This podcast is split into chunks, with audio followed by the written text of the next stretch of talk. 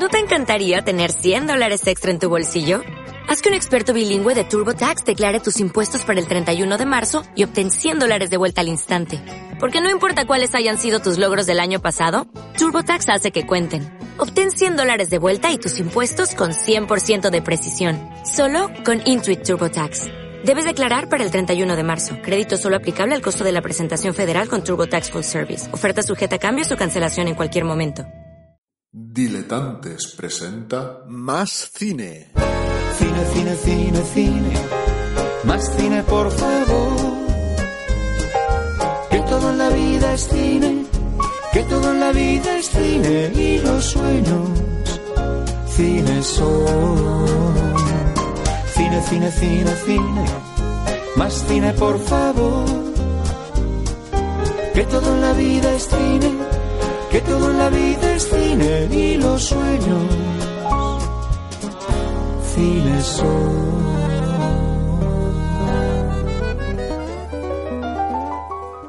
Bienvenidos diletantes, hoy vamos a tener un especial de Sitges, tuvimos unos enviados especiales estos últimos días, el anterior fin de semana, y bueno, nos van a comentar qué vieron allí. También hablaremos de alguna película que hayamos visto recientemente en cine. ¿Quién quiere empezar con Sitges?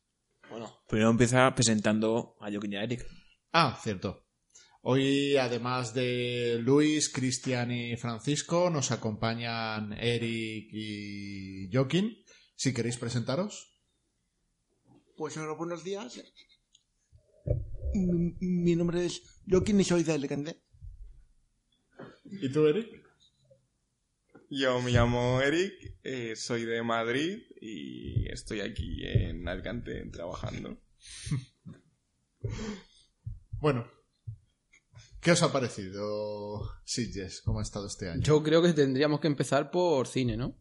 Porque creo que solo vamos a comentar una. Y luego ya.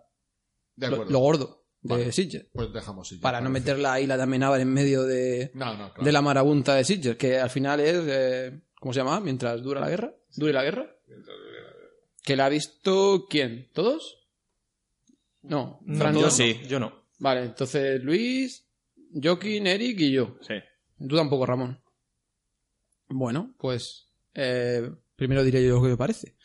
Que ya puse un tweet, que puse que la escribí en mi, mi comentario de la película, porque yo había visto entrevistas de Amenábar antes de la película, que las típicas entrevistas de promoción, y él decía, eh, más que él, los actores decían, Alejandro ha intentado hacer una película bastante equidistante, bastante...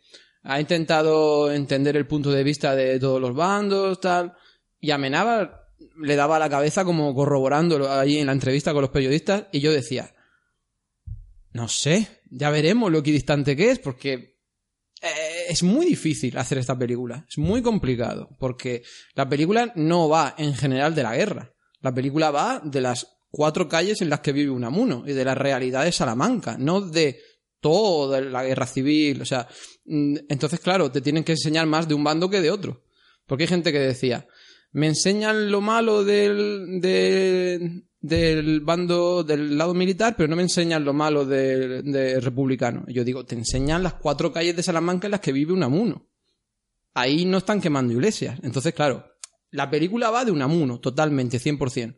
Y cuando la vi, realmente me pareció que, como escribí, mientras que la locura no se apodera de, de Franco y de Millán Astray, de los generales, y mientras Unamuno se mantiene apoyando, apoyando eh, ese bando, Amenábar no, mm, no te dice qué es lo bueno y qué es lo malo. En ese momento puedes empatizar con el bando que quieras dependiendo de tus eh, de tu ideología o de lo que tú crees o de luego ya obviamente y por una por una obviedad histórica eh, pasa lo que pasa y ya eh, se ve que el espectador, Unamuno y todo el mundo que la vea y que sepa un mínimo de historia, ya eh, tiene que razonar que un bando eh, así y el otro bando asá. O sea, hay un momento en el que ya no te deja elegir, pero no te deja elegir, pero por un hecho histórico mínimo. O sea, pero hasta hay un punto de la película hasta el cual,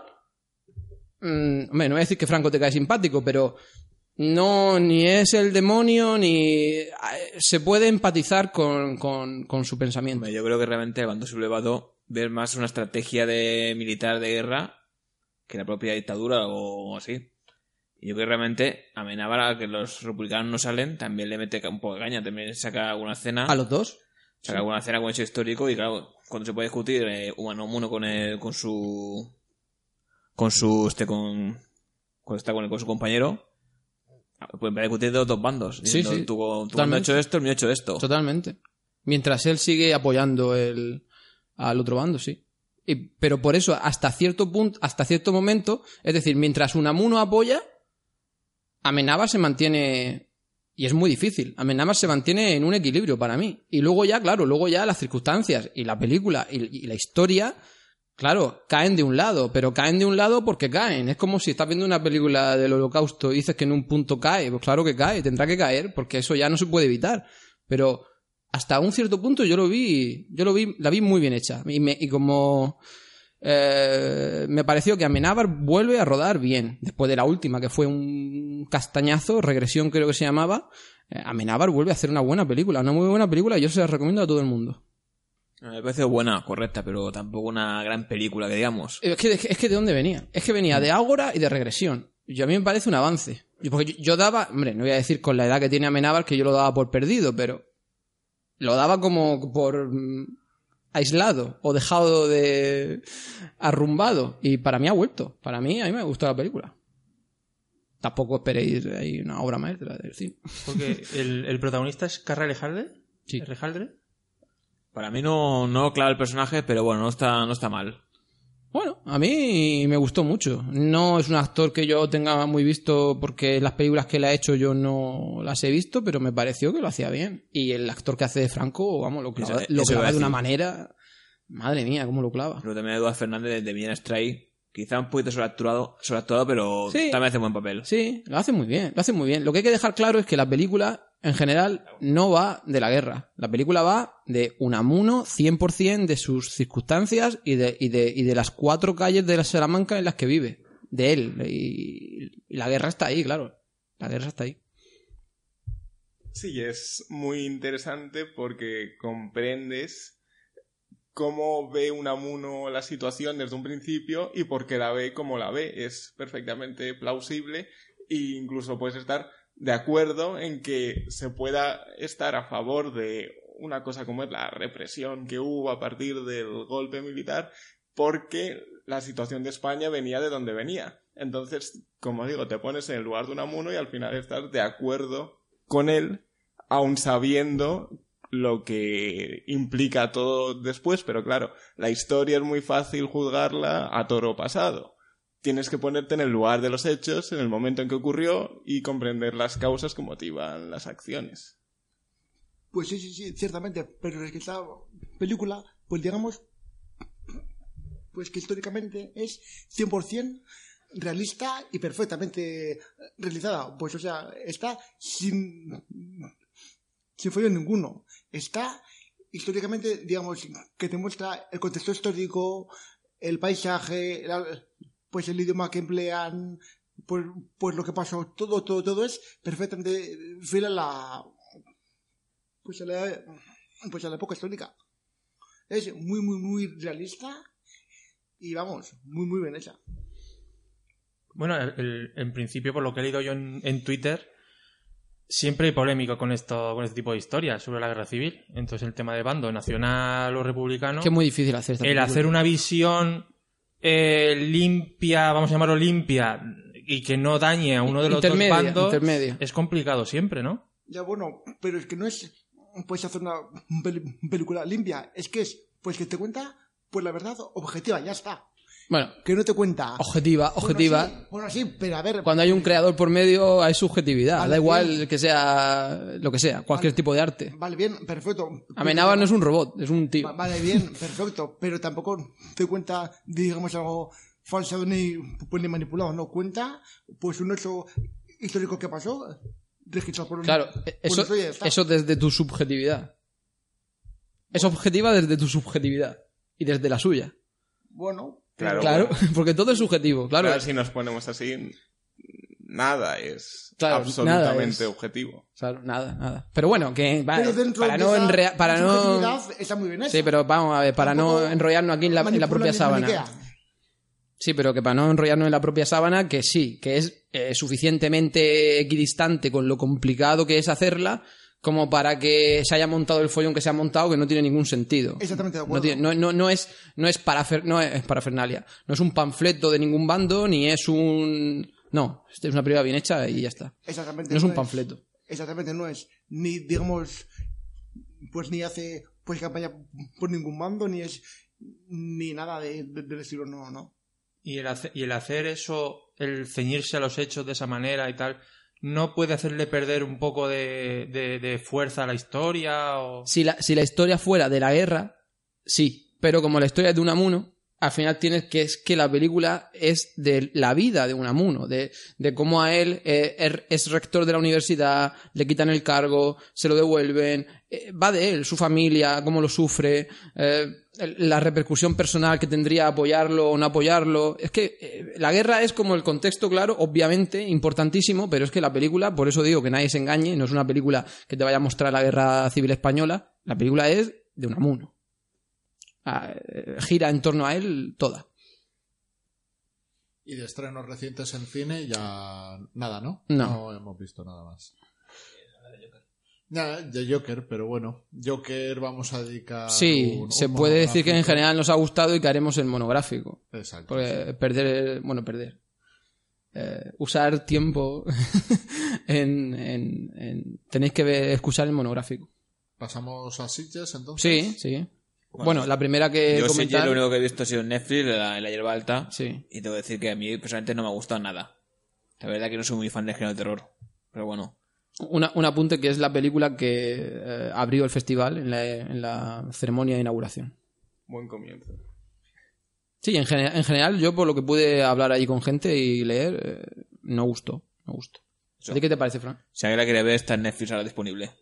Sí, de hecho creo que es eh, la típica película Netflix, Netflix, Netflix eh, de 5, de cinco, sí, de un 5 raspado, aunque yo le puse un 4. Eh, entonces, eh, digamos que Vincenzo Natali, que es el director de esta película, que está un poquito, es el director de Q, ¿vale? Una película de, Ajá. que digamos que sí que es de culto, ¿no? Eh, una película de culto, de, de terror, y que tuvo mucho éxito en su momento, pero siempre está un poco encasillado en, en esas películas de serie B, donde las historias, por lo menos para mí, son bastante interesantes, entretenidas, incluso pues tiene sus, sus, caracterizaciones con personajes muy interesantes, por ejemplo Splice, pero se nota mucho que en la hierba alta eh, lo han cogido porque la estructura de la película se parece mucho a Q, solo que en, en Q eran eh, cubos, exacto.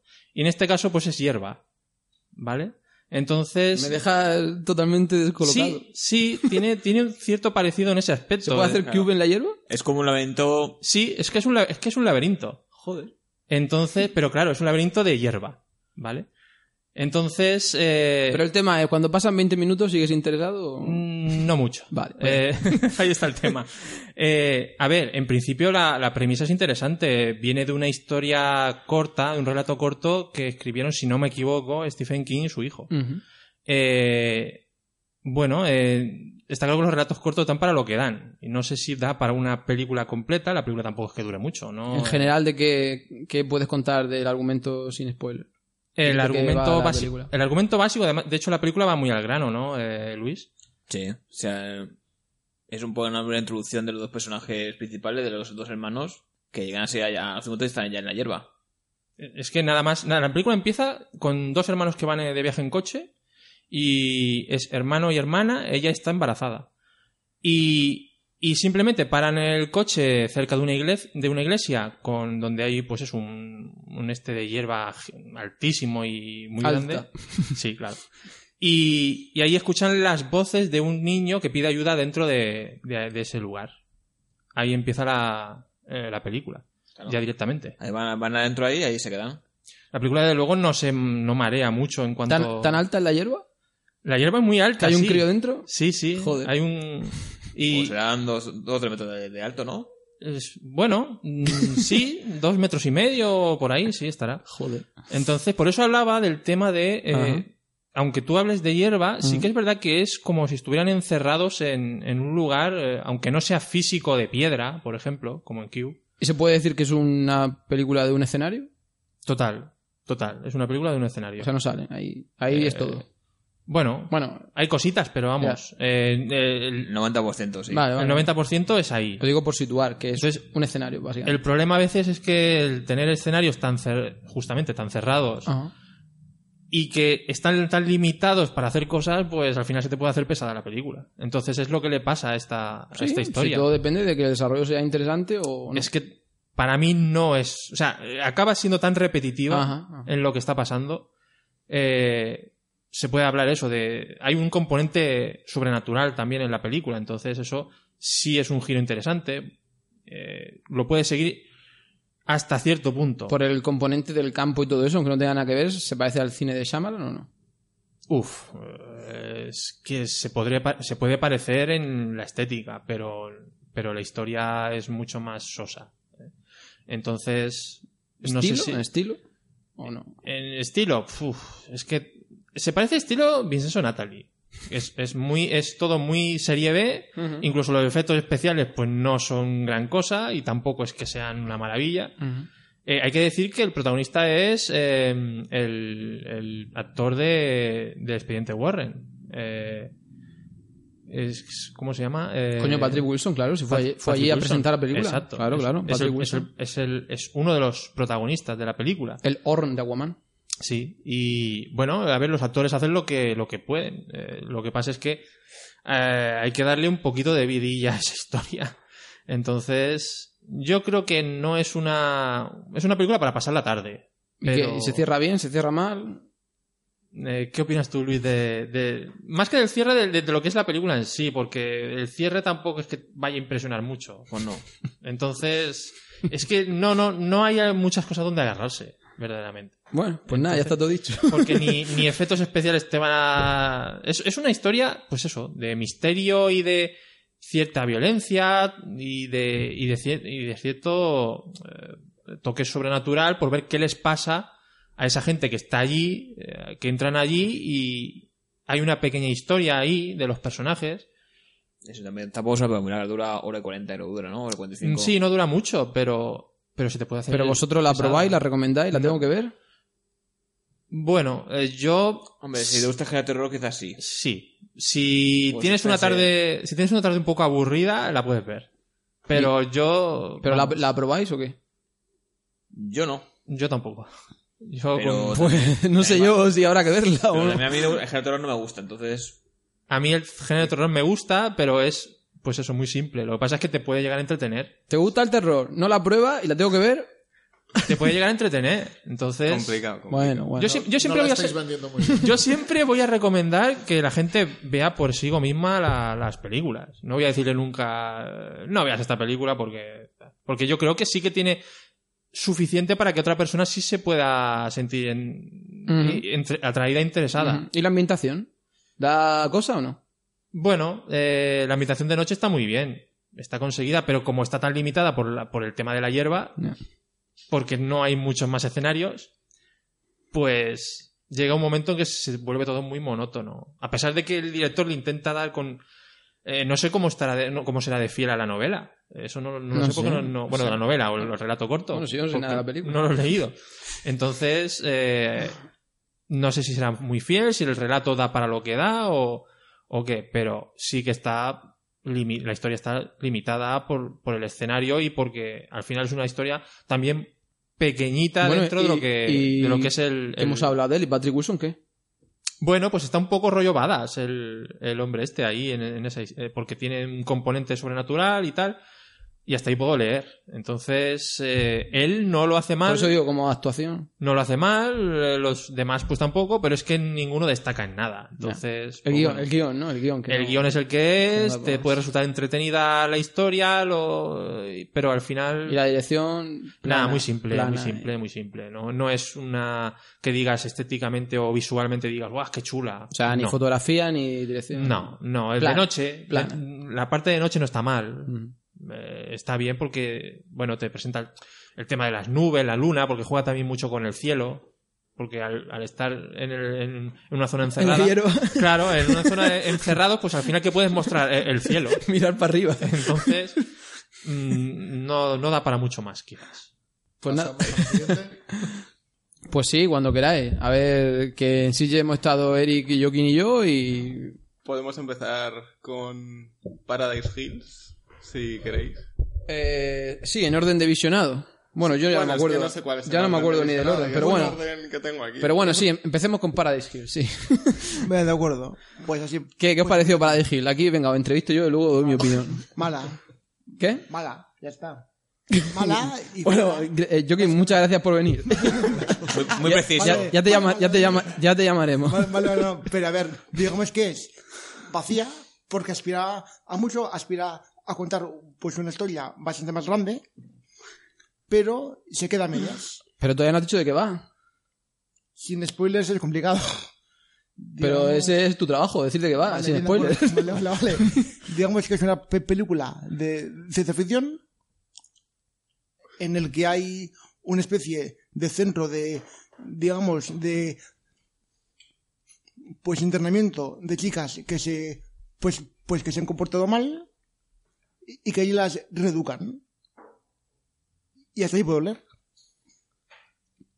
Pues muy bien. Como te digo, hasta, hasta la próxima. ¿Y a ti qué, Eric? ¿Qué te, qué te ha parecido Paradise Hills? No, bueno, si tenemos en cuenta que acabábamos de llegar del viaje, que acabábamos de llegar del viaje en coche desde Alicante y que no era excesivamente larga, yo creo, pero a mí se me hizo eterna. Eterna. No acababa nunca, jamás. Eterno. Y es un ritmo lento, no. O sea, lo siguiente, es in- indescriptible. No, las escenas, las acciones iban sucediendo una detrás de otra porque ibas viendo que cambiaban los fotogramas, pero poco más, porque es una historia que a mí me pareció súper pesada, todo el rato girando en torno, en torno a, a la chica, a la protagonista de la película y lo que le va pasando a medida que, que va... Emma Roberts. Ah, sí, de la actriz, a, a medida que, que va conociendo el lugar en el que está y todo lo que va haciendo, pero no sé, yo creo que me fui de la película cuando todavía quedaban unos 40, 45 minutos porque ya no era capaz Te has hecho un crítico profesional, sí. de aguantar. O sea, que la has visto pero a media. Totalmente acuerdo. No pude, no pude acabarla porque me estaba durmiendo literalmente. Bueno, tengo que decir yo Paradise Hills. Eh, mm, vale. Empiezo con mi historia con Paradise Hills. Yo tenía muchas ganas de ver Paradise Hills porque había visto el póster, había visto el tráiler y yo decía, esto pinta muy bien, es súper colorida, es un mundo, bueno, tengo que decir un futuro distópico, si no, no soy guay. Y, yo decía, estas chicas con estas pelucas de colores y esta Mila Jovovich aquí esta isla, digo, ¿esto qué será? Esto será una aventura increíble.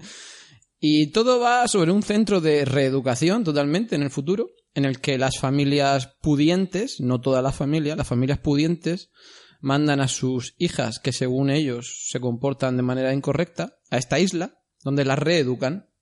La protagonista en este caso llega a esta isla porque sus padres la mandan, si no me equivoco o no me dormí, porque, porque no se quería casar con, con su novio. O algo así era, ¿no, Yoki? Sí, sí, es lo Ese era sí, la- sí, el sí, pretexto sí, de la sí. película. Sí, sí, sí, ya está. Pues Entonces- estaba pues peleada con, pues, con el novio y demás eh, y decían pues a la isla. Sí, es como, como, es como que por un mal comportamiento o porque no va bien la cosa, las familias pudientes mandan a las chicas, a las hijas de familias ricas a esta isla a que las reeduquen, porque según ellos no se comportan. Todo esto en un futuro, ¿eh?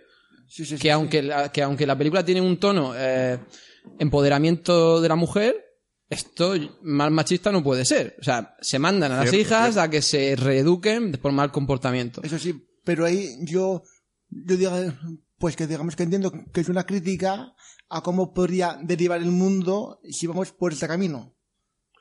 ¿Por qué camino? Por el camino del machismo, etcétera, etcétera. Sí, que se agrave. Exactamente. Que en vez de que el feminismo siga, que se agrave el machismo. Exactamente. Digamos que es pues como una especie de aviso a un futuro eh, hipotético de ese tipo. Todo el problema que tiene la película es que la primera hora es insoportable. Y es imposible no dormirse. Y, y todo es tan... eh, son, son las tontunas escenas de chicas en una habitación o en un comedor comiendo, hablando de tontunas y sin que el argumento avance. Claro, eso es lo que iba a Y- decir, que parece que no te lleva a ninguna parte. Y luego, a la media hora de terminar o así, se vuelve interesante porque la película da un giro y descubres unos toques de crítica social que dices, mira, aquí se podía hacer crítica social de diferencia de clases, tal, pero nada, se vuelve un correcalles, hay un monstruo, se vuelve una tontuna de película, se acaba y dices, pues esto daba para mucho más, pero... El monstruo no sé si lo vi. Sí, bueno, no se puede decir más. Y al final es como que es una idea buena, pero que para mí la directora no supo, no, su- no, no, no supo sacarle provecho. No, no, a mí no me gustó la película y se me hizo eterna, eterna. ¿Algo más que apuntar? ¿Vosotros recomendáis verla? No. ¿O qué nota? ¿La probáis? Perdón, recomendar, sí, lo recomendamos todo. ¿Qué, qué nota le dais? Yo le daría un 5 raspado. ¿Un qué? ¿Un 5? Sí, un 5 muy raspado. ¿Y tú, Eri? Por el Un esfuerzo que 3, como mucho. ¿Un? Un 3. Un 3. Yo me quedo en un... Un 3 por la estética. en un 4 por la estética y, y mm, no, por la estética. Bueno, por la estética y por ese atisbo de idea final de crítica social que tiene y ya está. Pero es de esas películas insoportables. Y, y tengo que decir una cosa, porque no sé si la directora escuchará esto o no, porque es una chica muy simpática, veo que va a hablar con nosotros y nos va a dar una entrevista, pero si tú en entrevistas, en promoción y en el mismo festival de Sitges, porque yo estuve en la sesión en la que ella presentó la película, si tú dices que tú crees que esta película le va a gustar a niñas de 13, 14, 15 años, sinceramente no sé qué quieres que piense el público de Sitges. O sea, que me parece muy respetable, que es, fic- que es ficción, no, que es fantástico y que es género, pero mm, si tú crees que tu público es adolescente, no te voy a decir que la lleves solamente a Disney Channel. Pero mm, en general la crítica no fue favorable porque no es su- ni su público ni su sitio. Pero esta es mi opinión. Y ella lo dijo. Dice, yo creo que esto va a gustar a las chicas de 13, 14, 15 años. Se van a ver reflejadas en, todo esto de hoy, del empoderamiento y de tal. Ella soltó allí su, su discurso, no voy a decir más, y, dijo eso. Y por eso yo digo, a lo mejor no era tu público simplemente. Bueno, pues, a- pues habrá que añadir que es una película, pues digamos, más light, pues que la media de Sitges. Más inocente, más... Sí, normal entre comillas. Bueno, yo creo que ya hemos hablado bastante de Paradise Hills. Ahora que, ¿cuál, cuál cogemos? Nos tocaría de... ¿The Lodge? Sí, de Lodge. Pues nada, Joaquín, ¿qué te parece The Lodge? Vale, pues, pues, pues yo creo que era una película de miedo muy bien hecha, un drama de terror en un espacio cerrado, muy, muy, muy, muy bien construido, psicológicamente opresiva además, y Que ocurre toda ella prácticamente en un espacio. exactamente. Porque una- viene a ser una cabaña casa en la nieve aislada. Sí, sí, sí. sí. Y, y lo, y lo que es, y lo que son los alrededores, la nieve, la nieve en sí. Bueno, sí, que es la casa, la nieve y fin de la historia, porque más no hay. Pero aún así, la historia que, que cuenta de, digamos, de, pues de terror y tensión, pues entre los personajes. Pero entra, entra un poco en la historia. ¿De qué va la película? Cuenta, cuéntale a la, a la audiencia. Perfecto. Pues habrá que decir que es una película en la que una madrastra está con sus dos hijastros, pues en una, pues en, pues en esa, digamos, casa para, eh, pues para estar mejor con ellos y pues y conocerse mejor. Se quedan eh, atrapados dentro por la nieve y dentro de esa, pues de esa casa y aislados, pues pasan una serie de cosas. Tendrán que convivir. Exactamente. Tendrán que soportarse. Sí, pues, pues si mejor o, o- o peor sí. Bueno, y Eric, ¿a ti qué te pareció en general The Lodge? No, bueno, como no es mi género. para- Bueno, pues ese es otro punto de vista. Sí, el no, mío, no, el- el mío no. totalmente tampoco, la verdad. Sí, no, pero por eso que me parece entretenida, película que puedes ver un sábado por la tarde si no tienes otra cosa mejor que hacer, pero no es algo que yo recomendaría encarecidamente como tienes que ver esta película, no, no te puedes morir Pero sin verla. te- eh, entra, entra en el argumento. Eh, ¿Qué te gustó No, o no gustó? Es no es... No en terreno spoiler, pero en... No, en- pero no es que, que me gustó, que no me gustó, sino me pareció una historia que dentro de todo... Ah. Bueno, claro, es que esto si digo... eh, Sí, sí. Es de que lo de la situación, de la ambientación, de la, de la, de la, de la, de un poco de trama, por ejemplo, en la primera mitad de la película. Sí, Porque claro, siempre las películas tienen más spoiler en la segunda mitad normalmente. No sé, un poco del planteamiento. ¿Qué te pareció el planteamiento y tal? A ver, me parece intrigante. Los personajes. A- Al principio me parece un poco intriga, porque no saber muy bien eh, a dónde se quiere ir con, con la trama y es que yo en cierto modo me recordaba a los otros, a la película de los otros. Bueno, creo que estamos ya entrando en un tema mm, mini spoiler ya. ¿Lo ves? Por Sí. eso- por eso- es, es que ayer por, por lo que no sé qué decir y qué no decir, porque... Bueno, Impresiones, lo que te ha, pare- lo que te ha parecido a ti, pero, pero eso sin contar, sin meterte de lleno en algo que pueda ser un spoiler. Pues ya está, una, es lo que he dicho al principio, una película entretenida para un sábado tarde, pero que te puedes morir sin verla y no te va a pasar nada. te puedes morir sin verlo. pues The Lodge. Pues sí, yo no la tengo en mi top 3 ni en mi top 5 creo, pero sí creo que le di un 7 o así. Me parece una película notable. Eh, el planteamiento es ese, una... Los, los, los, los hijastros y la madrastra están en una cabaña tras suceder un acontecimiento familiar muy grave. Sí. Entonces ellos ya de un principio a esta madrastra la odian.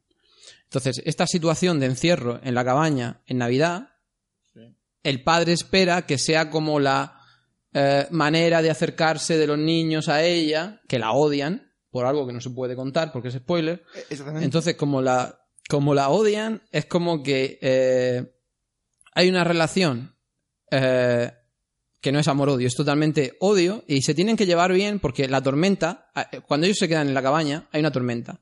La tormenta les obliga, a, porque el padre se supone que va a volver en dos días, pero la tormenta les obliga, les obliga por, por circunstancias meteorológicas a estar juntos y solos días. O sea, cuatro días, cinco días, los días que fueran.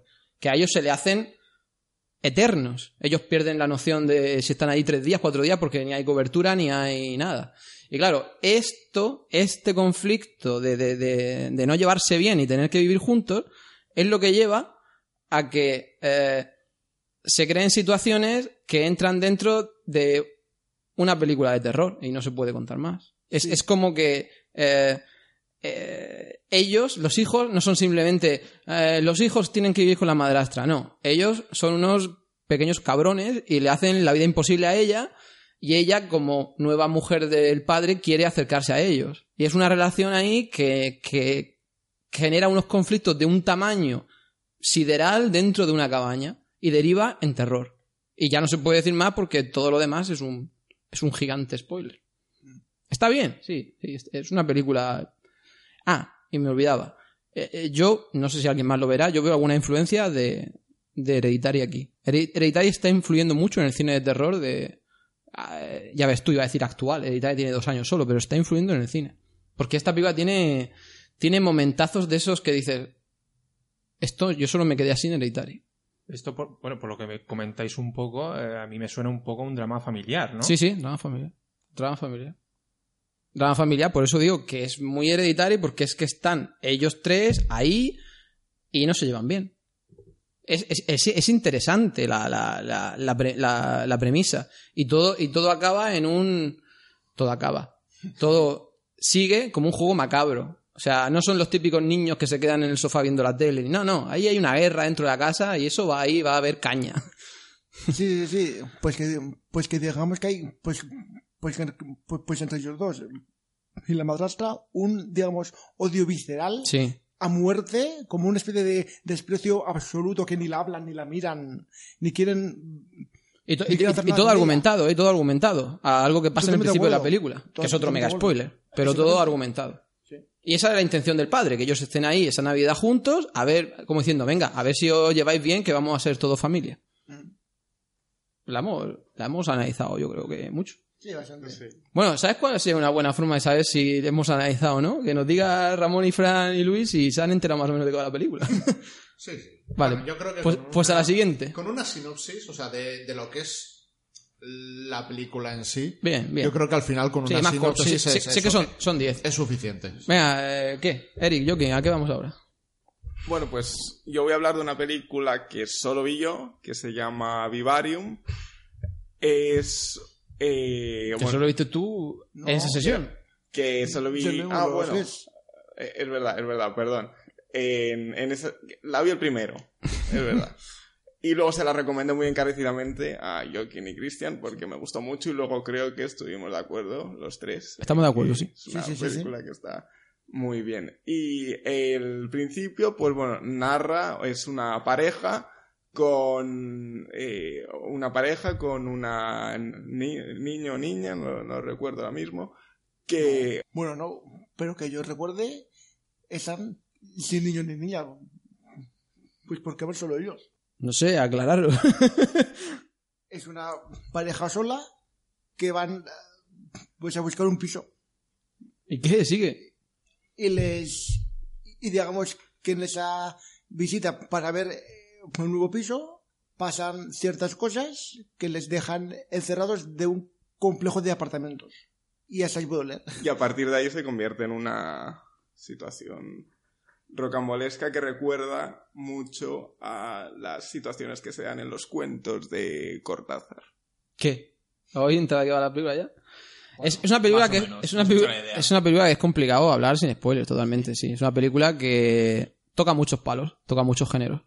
Para mí, para mí lo que retrata la película es casi una sátira, es, es ponerte tu ciclo vital, el ciclo vital de la gente, el humano, como eh, te- te- se están riendo del, del libre albedrío. Es como tú te crees que eres libre, ¿no? Pues tu vida es comprarte una casa, tener un crío y morirte. O sea, eso cuando te lo ponen delante de la cara, te lo, te lo, te lo llevan al mínimo esquemático común, a, a resumírtelo a que por la mañana le das los cereales al crío, luego te vas a trabajar, luego vuelves, ves la tele, te acuestas y así un día tras otro y luego te mueres y te tiran a un agujero.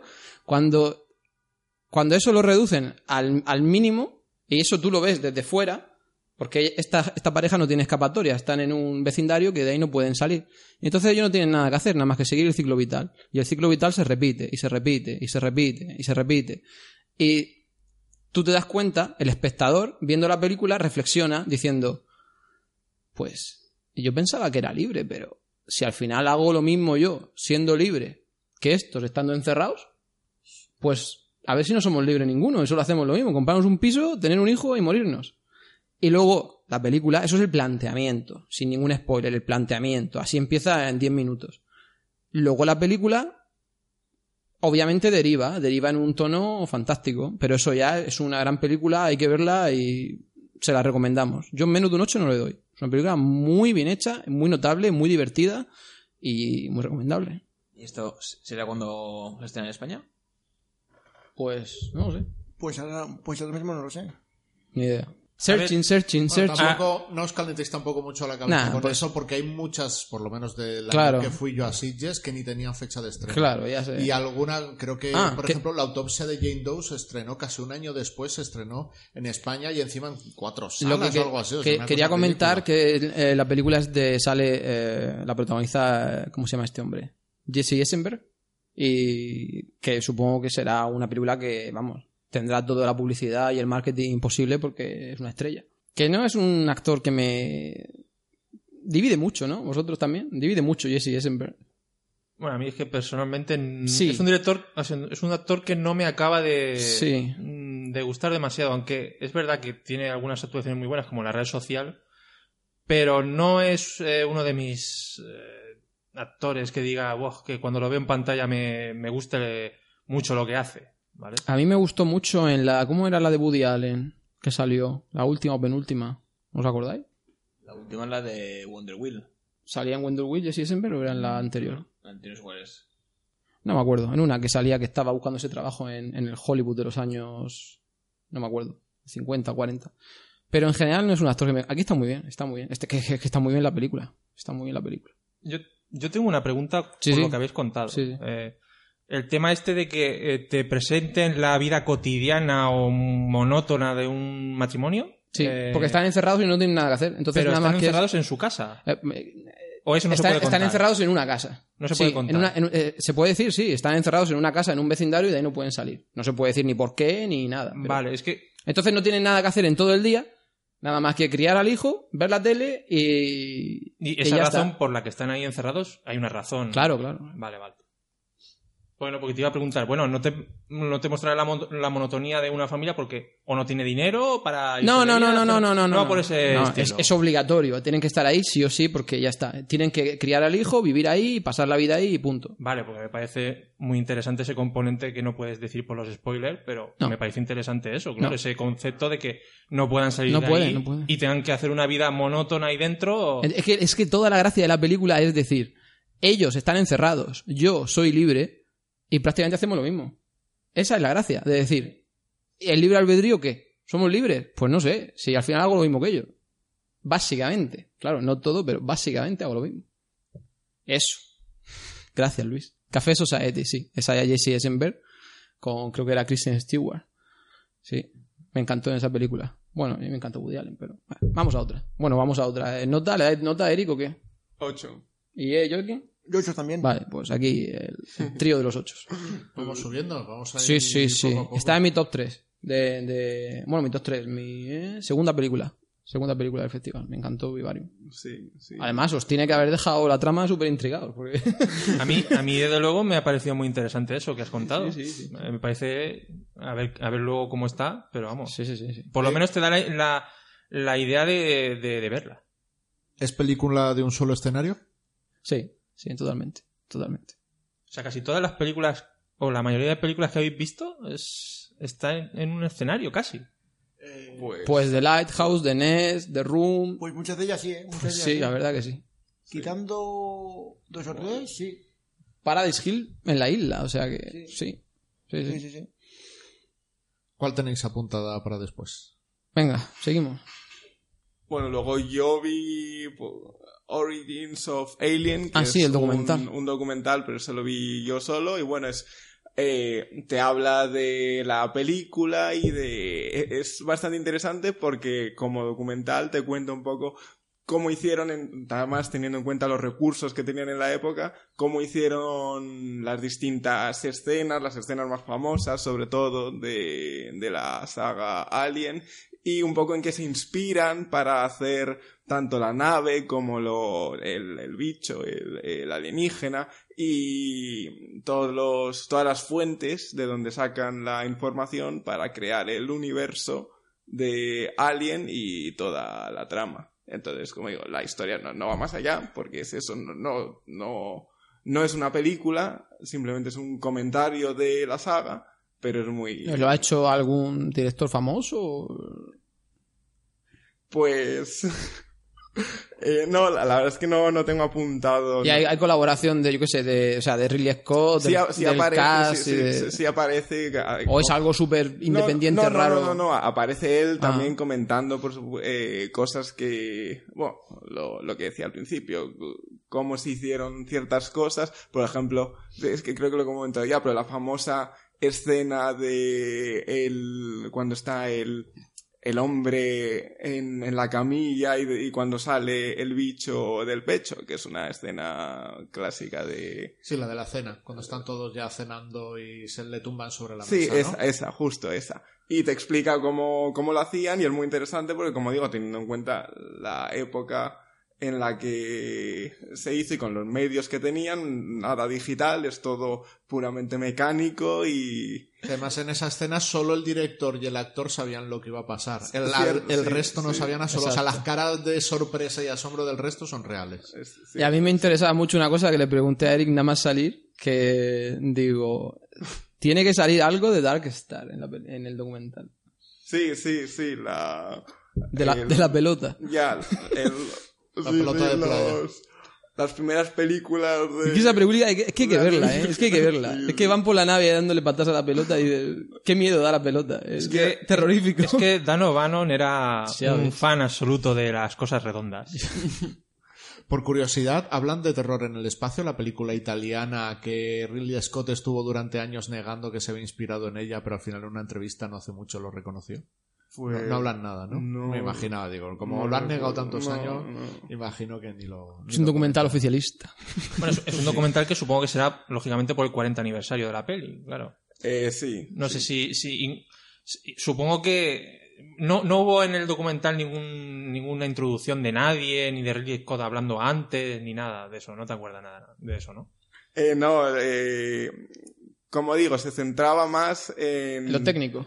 En, sí, en lo técnico Explicar y en, un making of ahí y de- en cómo de y, y luego lo que más interesante me pareció a mí es la parte del principio donde te cuenta un poco los bueno, como se llama el documental de Origins of Alien de dónde saca las inspiraciones porque también te habla de eh, cómo recurren a dibujos, ideas de antiguas civilizaciones, a cosas reales, de arqueología, en las que se inspiran para al final, haciendo una mezcla de un montón de cosas, salir con la idea de Alien. Y, por ejemplo, eh, cómo si, por un lado, de dónde saca la forma de la cabeza, eh, luego de, de otro, no recuerdo exactamente los datos, pero de otros dibujos que, o de, no recuerdo exactamente, de arqueología, eh, vieron imágenes en las que se inspira lo de la boca que sale de la boca de, de Alien, eso también viene todo de dibujos y de... ¿Y, y todo eso sería a lo mejor de arqueología egipcia o...?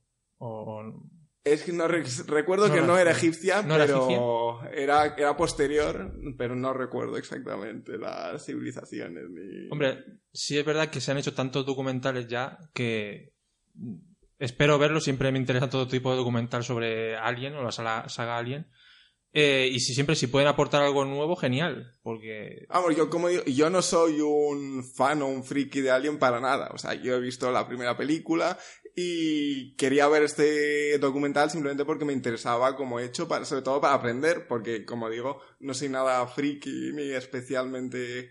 eh, no me gusta especialmente Alien, pero quería verlo como curiosidad, entonces supongo que alguien que esté muy interesado en la saga y que haya visto todas las películas 20 veces y pues le podrás Fran.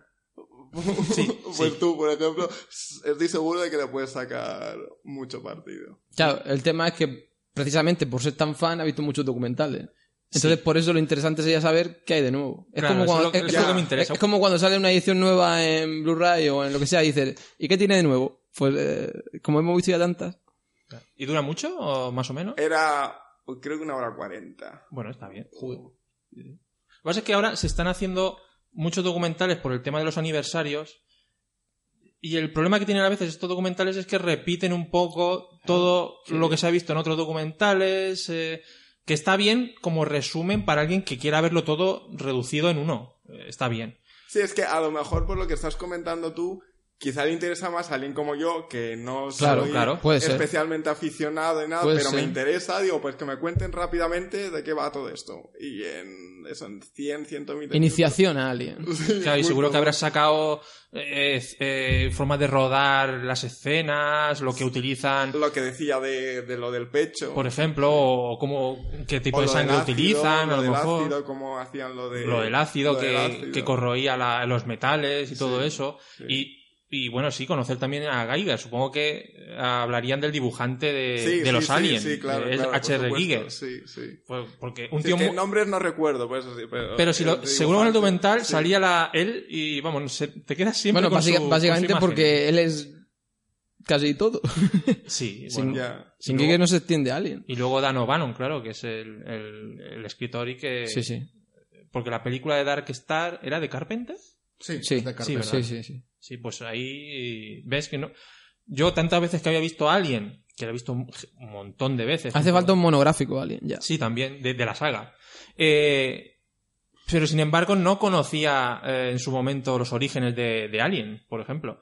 Eh, pero bueno, Chris en un momento dijo, pues mira, hay que ver esta película, Dark Star, que es de Carpenter, que tampoco sabía ni que era de Carpenter. No, ni yo hasta ese momento. Y, y la vimos y dijimos, madre mía, pero si esto es un alien a lo cutre. Pero bueno, Un alien primigenio, aquí un proto-alien. Un... sí, un globo sin- alien. sin- sin forma.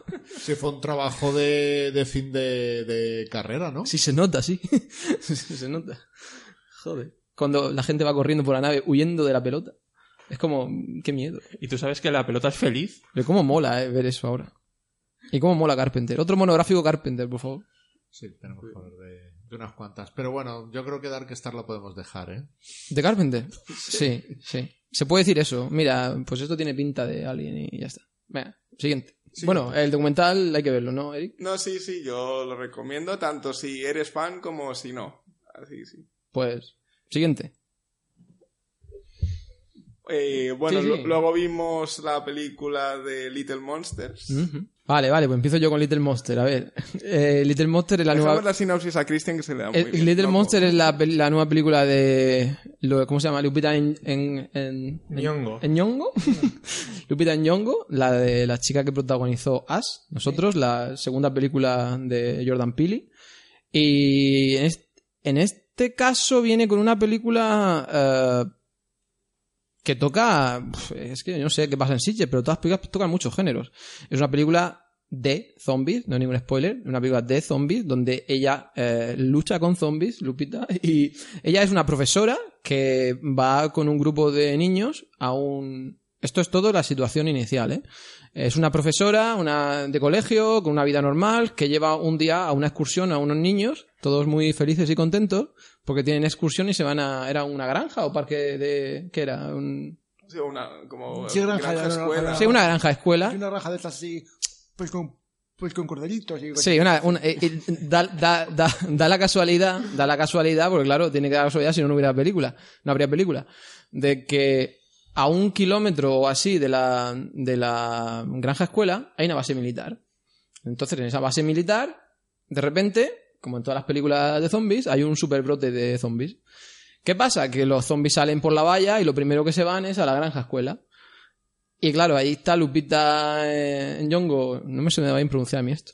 Lupita con sus críos, que no me acuerdo cómo se llamaba el personaje. Y aquí viene el toque de La vida es bella.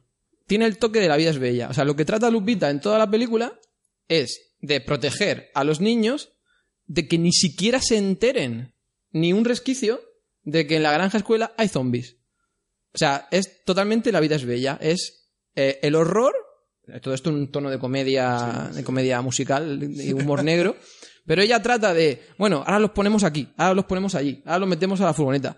Les decimos que son eh, actores, no sé qué. Trata de proteger a los niños de, de que ni siquiera se enteren de que son zombies. Y ella se hace la novia superheroína y la combatiente y va allí dando caña y los protege. Y, y- y de eso va la película. En un tono, hay mucha, mucha música. Había gente que decía que parecía un, un, una, feel- un- un- una feeling good movie. De esas que te dan buen rollo, porque es como una película, una película familiar con mucha música, muchas canciones, pero eh, básicamente es una película de zombies con niños y el toque, el toque de protegerlos de que ni siquiera termina la película y no saben que hay zombies los niños. Eso no es ningún spoiler. Es, la película va de protegerlos, como La vida es bella. ¿Y ¿A ti qué te parece, Joaquín?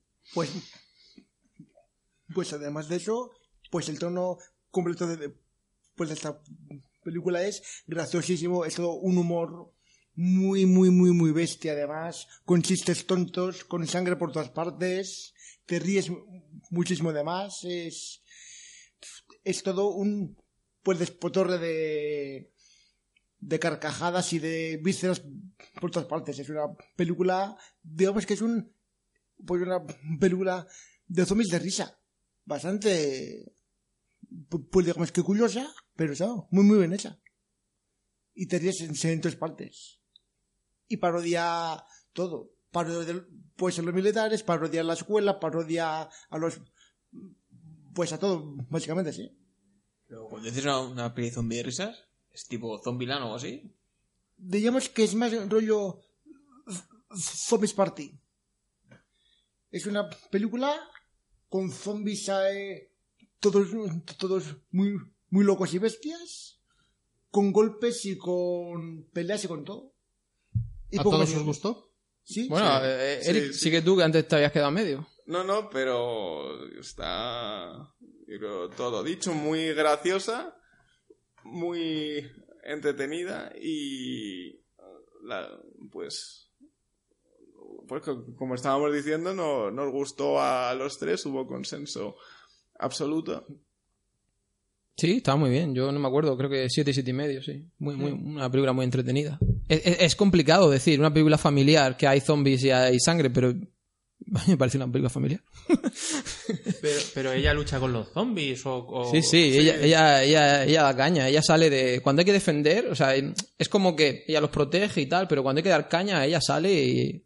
O sea, que hay que ir a por una motosierra o una camioneta, va ella, o sea, no va el chico. Hay, hay, hay un, un actor, pareja, bueno, pareja, coprotagonista, sorpresa, lo hace genial, no sé cómo se llama el chico, pero cuando hay que hacer algo de verdad, lo hace ella, lo hace ella. Eh, empoderamiento total. O sea, digamos que es ella, además de defender a los niños, escondiéndolos, ella sale ahí a dar caña. Sí, sí, sí, sí. Y es graciosísimo porque la ves en la faceta de profesora Eso, eso. y luego en la faceta de caña. Es de, de eso va la película, eso es lo que te da tanta gracia. Bueno, eso y los chistes que hay, las canciones, está muy O sea, bien. que se está dando un poquito también a, ese doble papel que hizo también un poco en Ash mm, con su doppelganger, que era más guay y tal, Sí, más sí, sí, y el otro que era más bestia. Entonces en este caso será un poco parecido, vamos, que tiene ese componente eh, dulce con los niños, supongo. No, no, no llega, ella no llega a ser mm, eh, terrorífica, ella simplemente sale porque para defenderlos, por- porque dice, yo soy profesora y los defiendo. Lo mismo los defiendo en la escuela que de zombies. A lo de Walking Dead. Sí, sí. Bueno, sí. ¿Siguiente? O- Sí, ¿qué más? ¿Qué más habéis Sí. visto? Luego vimos la- la historia ventajas de viajar en tren, protagonizada eh, con Luis Tosar. Y bueno, si queréis Es, contar... es- es un montón de estrellas. Luis Tosar, King Gutiérrez, Ernesto Alterio. Es como se han juntado ahí un montón de cracks para hacer la película. Sí, sí, sí, es una película, pues además, digamos que extraña, porque digamos que es una sucesión de relatos cortos hilados por uno principal, con un toque de humor bastante negro además. sí, sí, sí. humor negro. Sí, un- Digamos que es, un, que es un humor muy negro, que me extraña muchísimo, pues que, pues que hoy en día, con actores tan buenos y de tanto ren- renombre que es en el cine, porque tiene un tipo de humor que hoy en día, eh, pues en cine apenas se ve, y ciertas escenas son bastante chocantes. Sí, tenemos que decir también para poner un poco en situación que es el debut en la dirección de Arich Moreno. ¿Era Moreno? Sí. Sí. Que era, es un guion adaptado de una novela, no me acuerdo del autor, no es un guion original, que me parece que es un gran debut en la dirección. Hay un trabajazo de dirección y de montaje, es un montaje totalmente desordenado. Es un montaje en el que realmente tienes que terminar de ver la película para entender algo, porque está todo como súper cortado. Y, y yo creo que hay que entrar un poco más en, en- en lo extrema que es. Es una película española de humor negro en la que se muestra explícitamente en pantalla zoofilia, eh, cropo- cop- coprofilia, ¿es cropo o copro? Yo diría que es copro. coprofilia explícita. So, cuando tienes estos super cracks de la actuación, un director nuevo, y se prestan a este guion loco, lleno de vueltas de tuerca, de ficción. Es, eh, la película yo creo que es sobre el poder de la ficción. Sobre. Va a ir un poco enlazado con lo del Joker. Yo me quedo con una, con una frase de la película que dice. Esto no es un spoiler porque. Quizá para mí, pero para vosotros no, porque no lo vais a entender. Eh, hay una frase de la película que le dice a alguien, dice, si tú te sientas en un tren y empiezas a hablar con alguien que no conoces y te cuenta una historia y te la crees, es tu problema. Porque tú tienes que saber si la fuente que te dice algo es fiable o no. Pues de eso va la película. Es una película sobre el poder de la ficción, creo yo. De- de- del- del creerte o no creerte, de tal, más cual. Todo muy enredado, todo muy divertido, una gran película y todo muy y muy extrema, muy muy mm, se, tiene toques de terror en ningún momento, pero gore, eh, vocabulario explícito, humillaciones, Sí, sí, sí. Hay muy sexo extrema. explícito, hay insultos muy fuertes además, hay... sin dejar de ser una comedia, ¿eh? Sí, sí, sí, sí. Es una película muy, digamos, pues que me extraña bastante que esté en cines. Bueno, pues que esté en noviembre, pero... Y, y lo que ha dicho Joaquín tiene bastante razón en, en la estructura. Es como un hilo general conductor desordenado y alrededor de ese hilo conductor general desordenado hay otras historias a los lados, como secundarias, que, que, que también están desordenadas. Todo está desordenado. Y es que no se puede explicar de otra manera porque no hay otra manera de explicarlo. Grandes actuaciones, gran dirección, divertida, extrema, extrema. Y, y yo la recomendaría que la viera la gente. A mí, sinceramente, por lo que cuentas, no me atrae mucho. El tema eso de zoofilia y cupo- y cupofilia. Sí, sí, pues es lo que hay, sí. Dentro de una comedia. Claro, claro. es que es Dentro parte de una comedia. Humor grotesco. Sí, sí, sí. Y, y extremo, extremo, es verdad que es extremo. Pero es humor, no deja de ser humor. O sea, no es que tú digas, esto va a ser una zoofilia de sufrimiento, una película de que me voy a poner a llorar aquí porque es súper extrema, de terror, de. No, está dentro de un tono general de.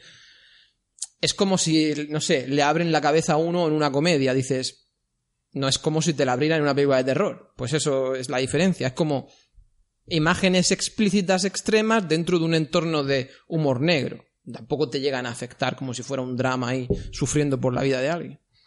O quizás sea por eso por lo que eh, tantos actores con tanto nombre en España se hayan metido en esta, en esta Sí, historia. porque no deja de ser una comedia. No da ningún final- mal rollo ni. Yo creo que el, el reparto que, que tiene, eh, no creo que estos actores estén muy acostumbrados a hacer este tipo de cine así tan loco y tan... Loco, loco, sí. Esa es buena que- que definición. quizá eso es lo que les atraía y digo, vamos a hacer algo diferente, ¿no? Sí, sí, puede ser, puede ser. También como viene de novela y no hemos leído la novela, pues ahí ya quedará en el autor que venga y cuente en el podcast qué le ha parecido la adaptación. bueno, pues Sí, la recomendamos todos, ¿no?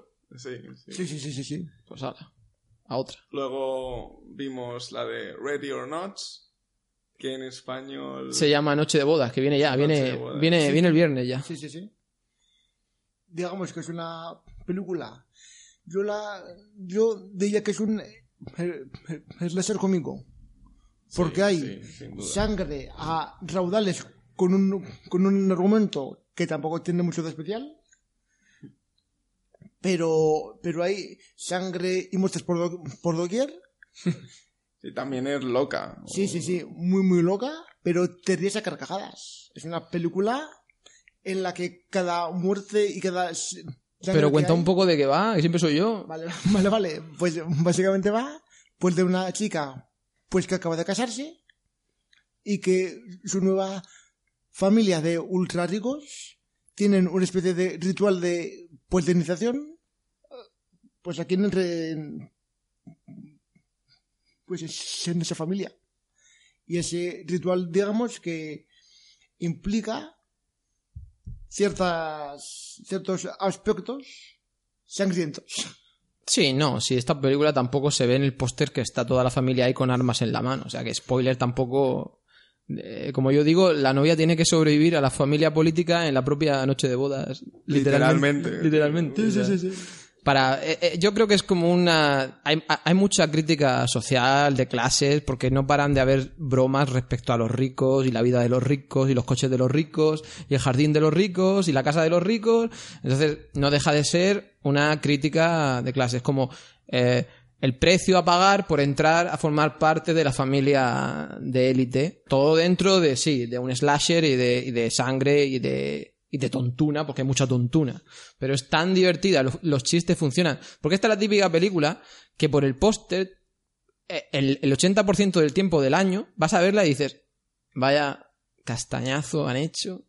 Por eso es bueno que, digamos, aunque, la- aunque parezca una locura de argumento y de, y de póster, ir a verla porque funciona genial. ¿Y es Samantha? ¿Samantha? Sí. Sí, sí, sí. Y Samantha Webbing, que es la protagonista, se come la pantalla. Es súper carismática. Es, lo hace genial. Para mí es la mejor actuación femenina que vi de- en, para mí incluso mejor que Lupita. Que vi en las 10 películas que vi en Sitges. Y, y- y- di, sí. No, que quería preguntar porque me atrae mucho esta, esta película. Entonces, quería saber qué, tal está lo que es la fotografía, si se ven... Muy bien, se muy bien. Visualmente, ¿cómo está? Muy bien, muy bien. Yo creo que muy bien, ¿no? De- eh, eh, sucede dentro de una casa y de noche, bueno, casi toda, luego hay un poco de fuera. En una mansión, ¿sabes? Claro, Sí, sí. una mansión, claro. Una mega mansión. Estos no, no son ricos, son tienen un imperio. Hay que llevar a 432 habitaciones para meterse en cada Eh, una claro, a hacer está, sangre. está todo llega- llevado al extremo. Ella no es que tenga que entrar en una familia de ricos, tiene que entrar en una familia de élite, de que será una de las familias más ricas del país y, o sea, eh, esa es la crítica que hay en la película. Y sucediendo de noche, yo creo que se ve muy bien. Está todo muy bien iluminado dentro de la casa, no hay las típicas escenas que no se ve nada, ni tampoco es una fotografía increíble, pero yo creo que está todo, ¿no? Eric, más o menos. No, sí, sí. La... A nivel, a ver, yo a nivel técnico yo tampoco tengo tantos conocimientos. Como No, ¿cómo se, pero- si se ve bien? Pero sí. se ve bien, sí, se ve... Que no es la típica película que, que es de noche y dice, "Y yo ahí no veo nada en la habitación Claro, esa. ni-". claro, no, sí, sí. está todo por, bien. por eso preguntaba si se- por, por el tema colorista, si tiene la iluminación. No, hombre, es si- como No, una destaca- iluminación que es, por un lado, es como tenebrosa pero graciosa a la vez. o sea, Tiene un rollo gótico no la casa. claro, justo. No tenebrosa en el sentido de que quiera dar miedo, sino para... Se mantiene light. En ningún momento pasa a ser la típica iluminación de la película de miedo, de terror. Se mantiene en el tono, como es tan cómica, no llega nunca a ser la situación esa de eh, el pasillo negro, oscuro y el susto. Eso, eso no llega a ser porque, claro, el tono no es ese. Pero sí que tiene su tensión y su interés y su... Y es súper graciosa, es súper graciosa. Que no hay muchas películas, como decía Joaquín, que, que lo reúnan todo en, est- en esta mezcla de géneros. Otra película de que, que mezcla géneros. Entonces, ¿os gustó a todos? Sí. Sí. Sí, bastante, sí. Sí, yo creo que le di un siete y medio, creo.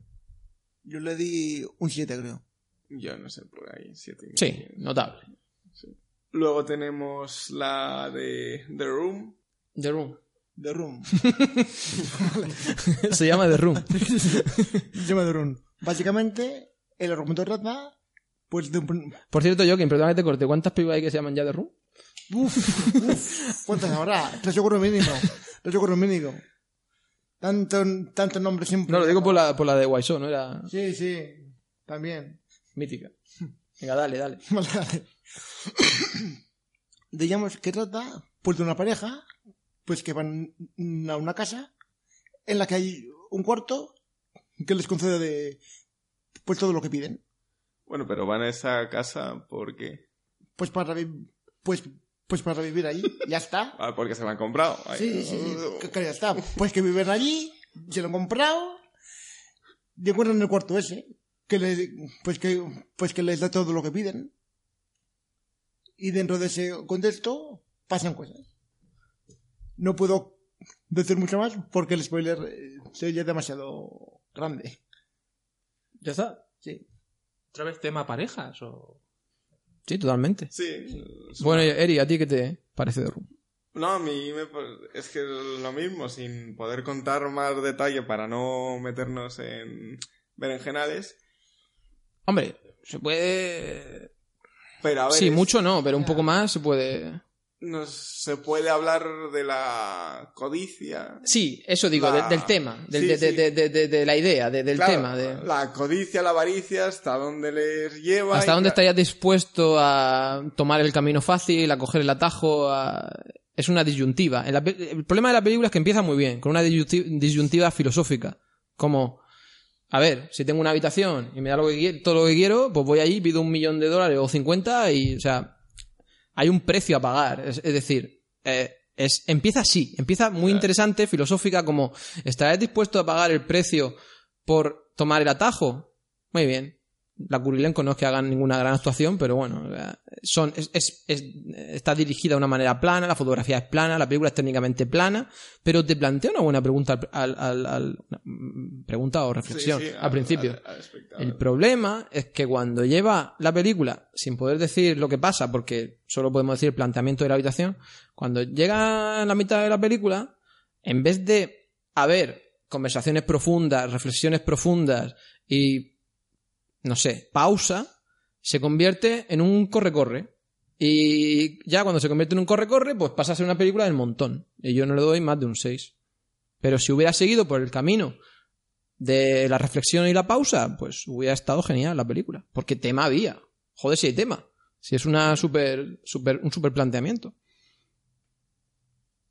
Sí, sí, es verdad que ahora que lo estás diciendo, la segunda parte, digamos, no la había visto Para como mí, dices tú, pero es verdad para mí que se acelera. podría haber hecho algo mucho más interesante si eso con una reflexión de incluso del materialismo en el que vivimos Totalmente. Le, pasa a muchas películas que plantean muy bien una reflexión, una pregunta, y de repente, no sé si por lo comercial o por lo que sea, de repente meten acción y meten correr y meten.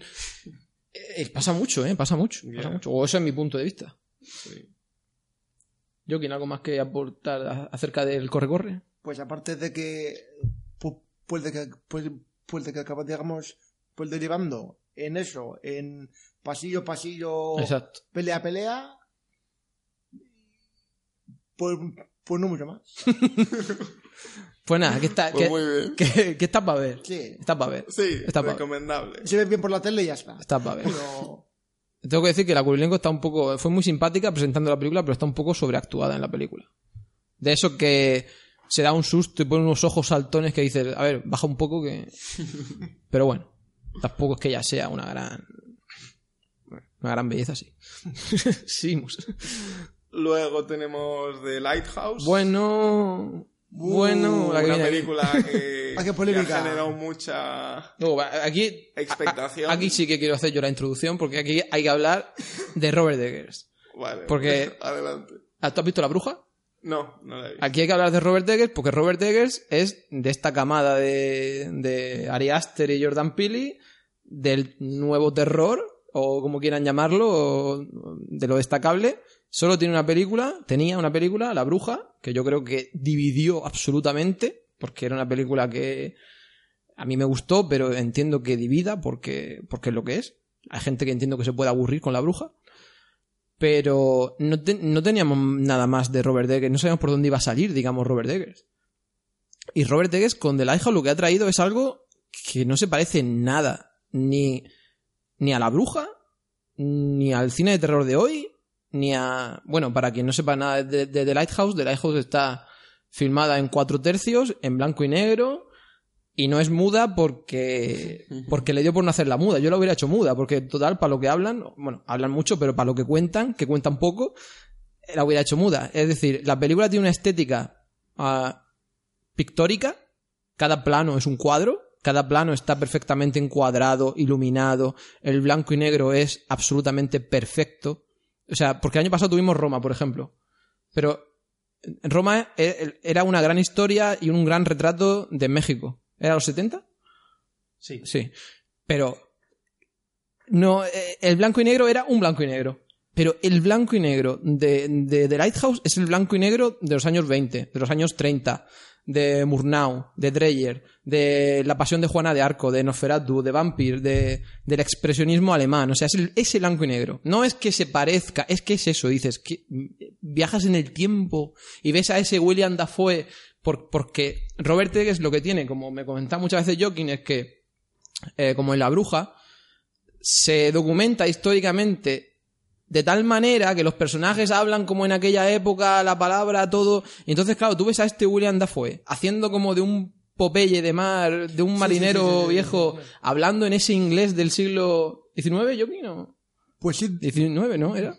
19, 19. Entonces lo ves hablar en ese Es que en, ves- en esa jerga, en esa y con esa barba y, todo, y en es esa todo. y en ese ambiente que dices eh, esto es increíble, tiene una fuerza y es totalmente es una narrativa visual totalmente lo que era el cine entonces, que era el cine en los 30, narrativa visual o en los 20, narrativa visual y yo entiendo que para el público en general no sé si ahora Eric me rebatirá o dará su punto de vista.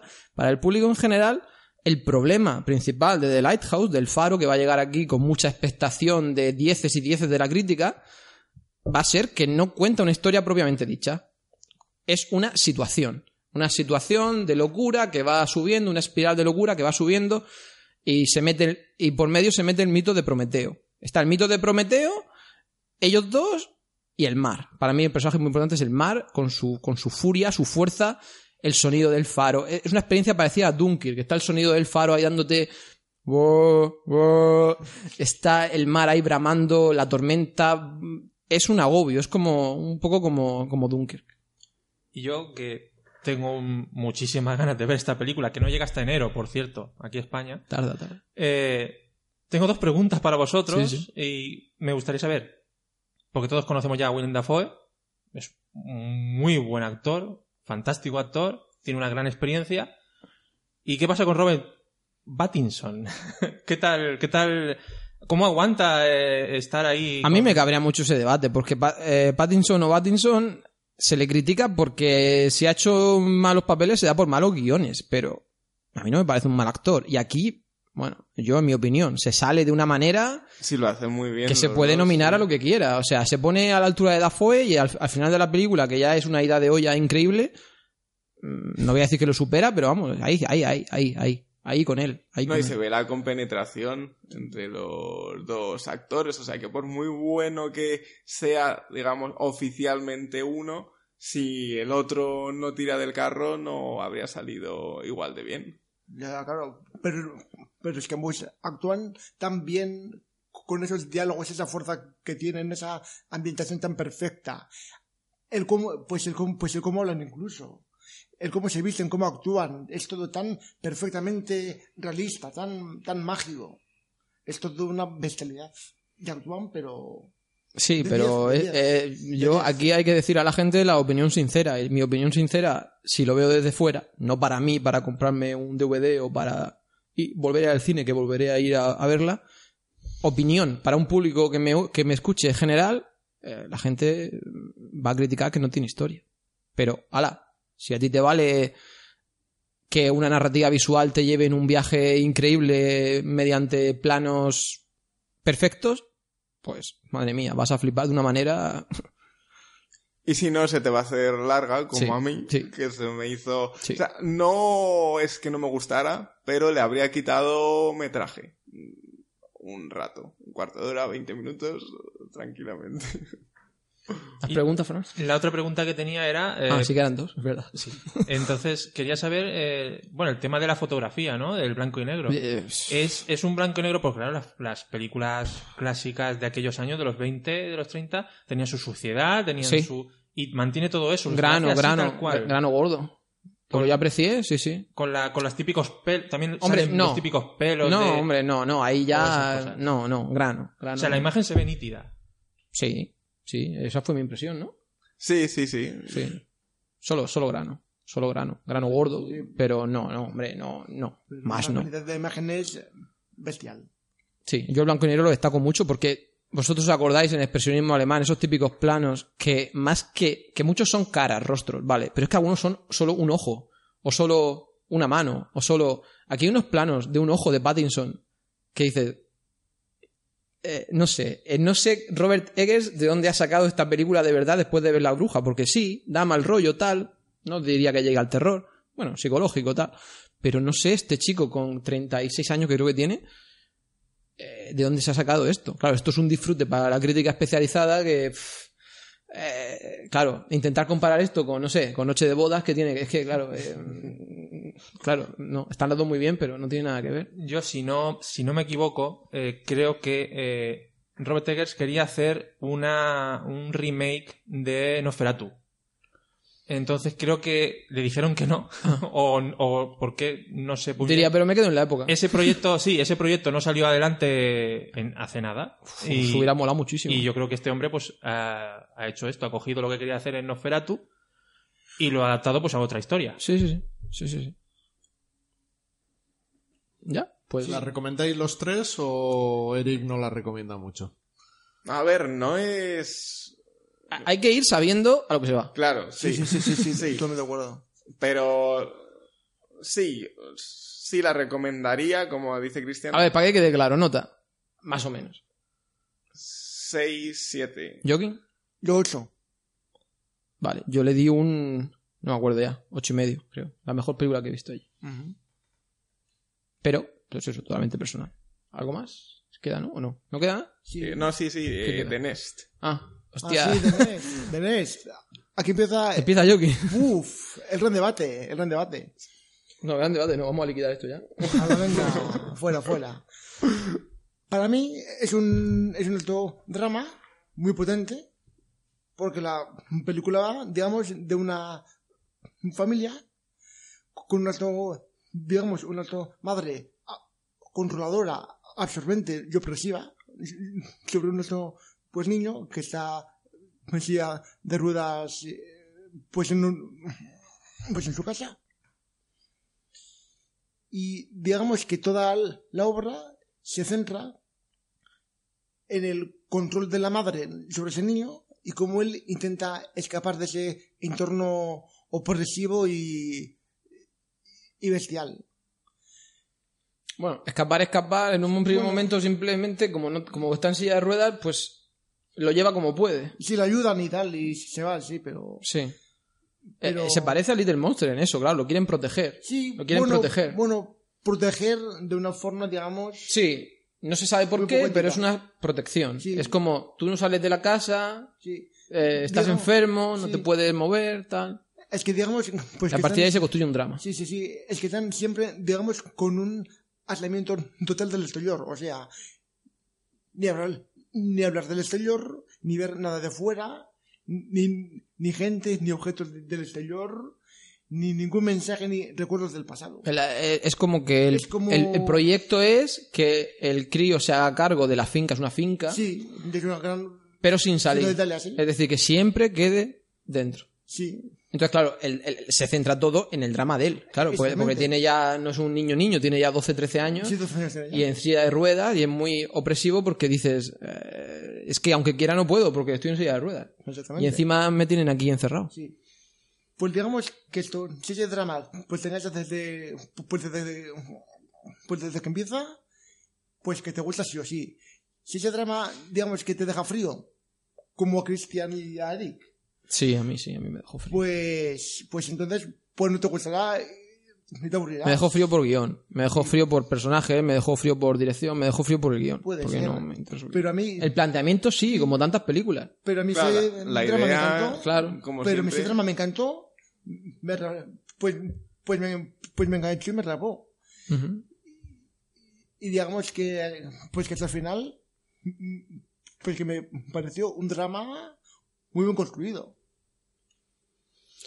y te deja mal cuerpo mal rollo por cómo pues lo tratan entre todos Sí, sí, es opresivo hacia él, sí. Claro. Se centra todo en él. ¿A ti qué te parece? Eric? No, pues lo mismo. Es verdad que me...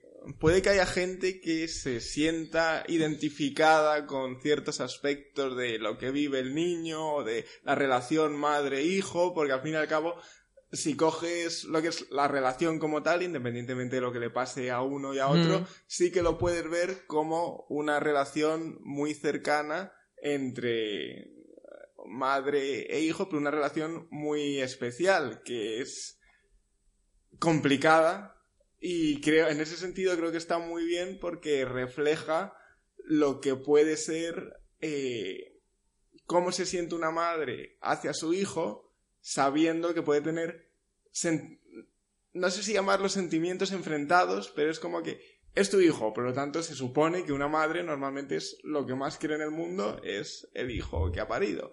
Pero luego, por otra, por otra parte, por la personalidad que pueda tener la madre y por tanto cómo sea el hijo como las circunstancias que tenga tu hijo, eso te puede llevar a, llevar a chocar en situaciones de una manera que no esperarías normalmente, porque al fin y al cabo, como decía antes, se supone que el amor que una madre tiene por su hijo es el Sí. más potente que hay en... vamos, el más potente que hay, Sí. sin, sin más.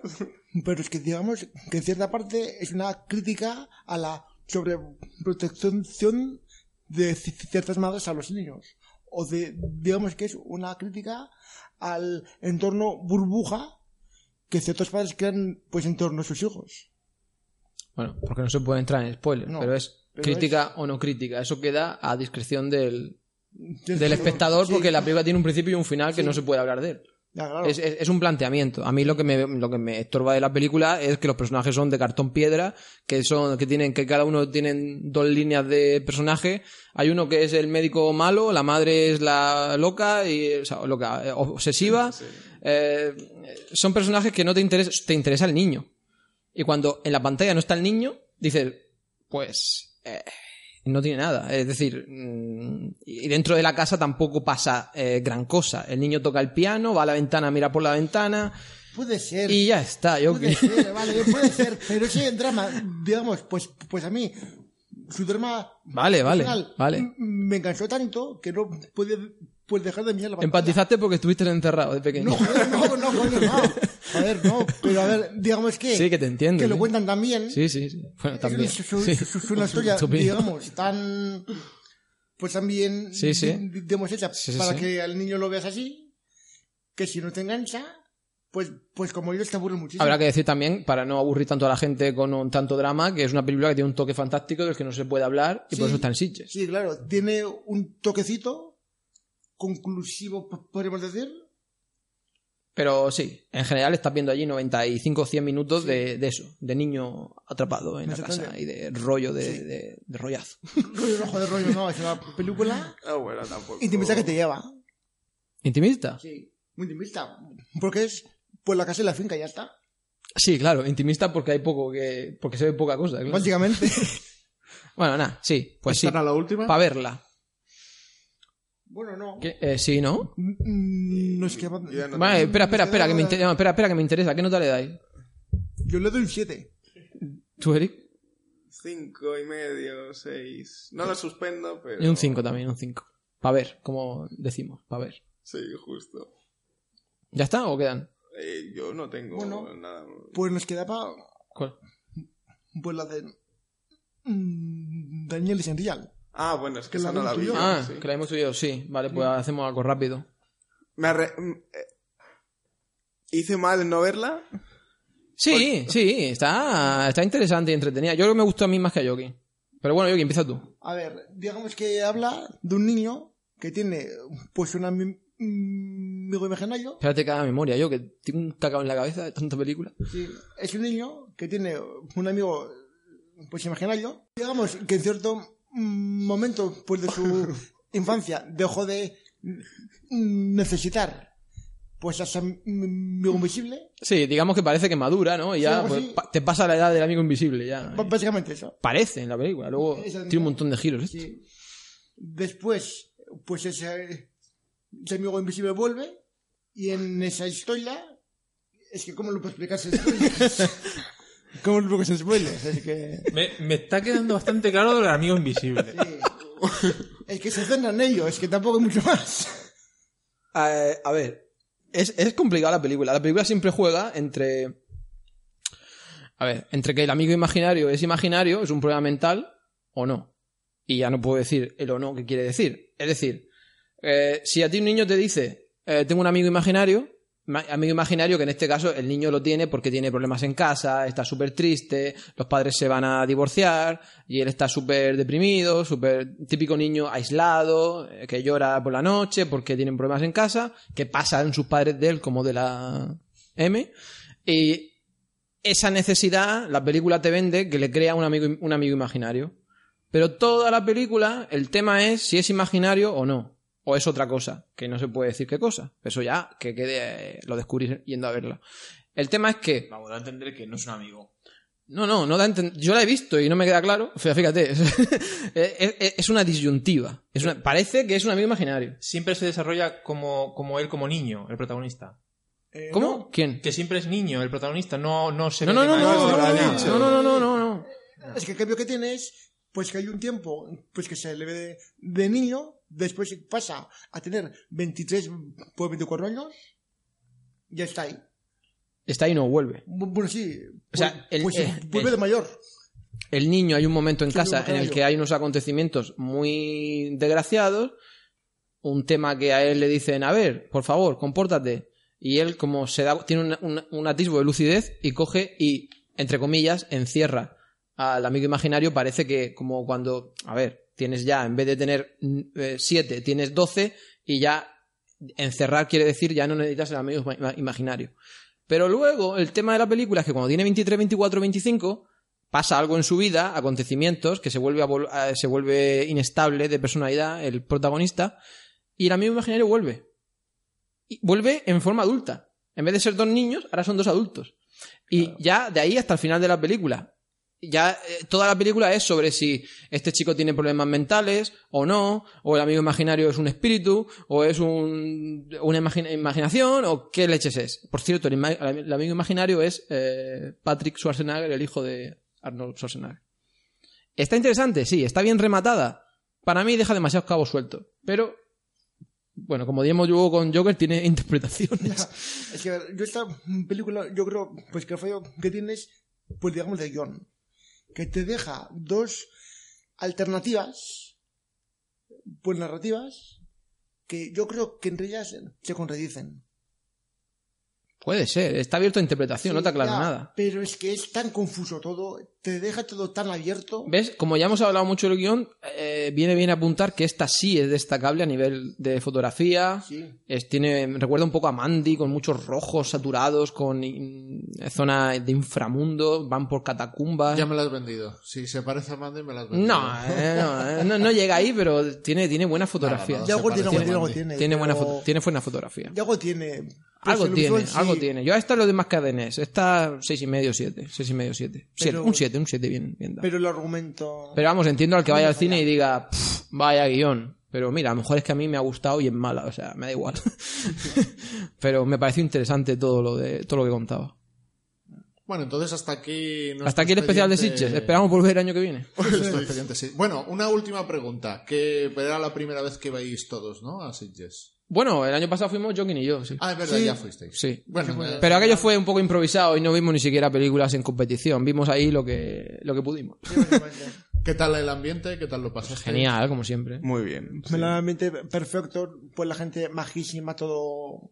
Y, y- y perfectamente. sobre todo da gusto, lo quiero decir aquí porque y seguro que los que me escuchan lo comparten, porque ayer fui a ver Joker cuando volví aquí a Alicante y era una vergüenza la sala.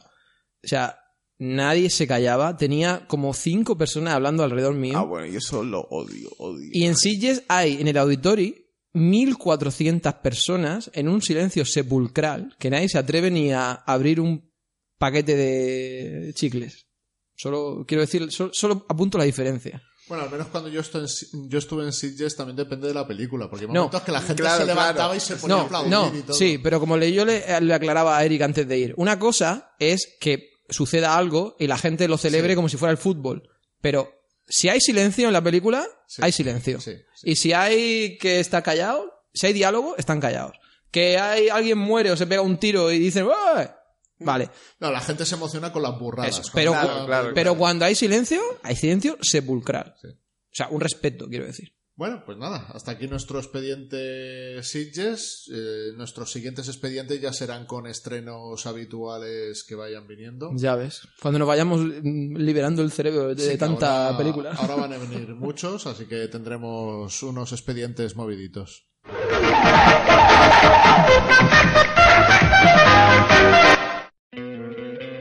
¿No te encantaría tener 100 dólares extra en tu bolsillo? Haz que un experto bilingüe de TurboTax declare tus impuestos para el 31 de marzo y obtén 100 dólares de vuelta al instante. Porque no importa cuáles hayan sido tus logros del año pasado, TurboTax hace que cuenten. Obtén 100 dólares de vuelta y tus impuestos con 100% de precisión. Solo con Intuit TurboTax. Debes declarar para el 31 de marzo. Crédito solo aplicable al costo de la presentación federal con TurboTax Full Service. Oferta sujeta a cambios o cancelación en cualquier momento.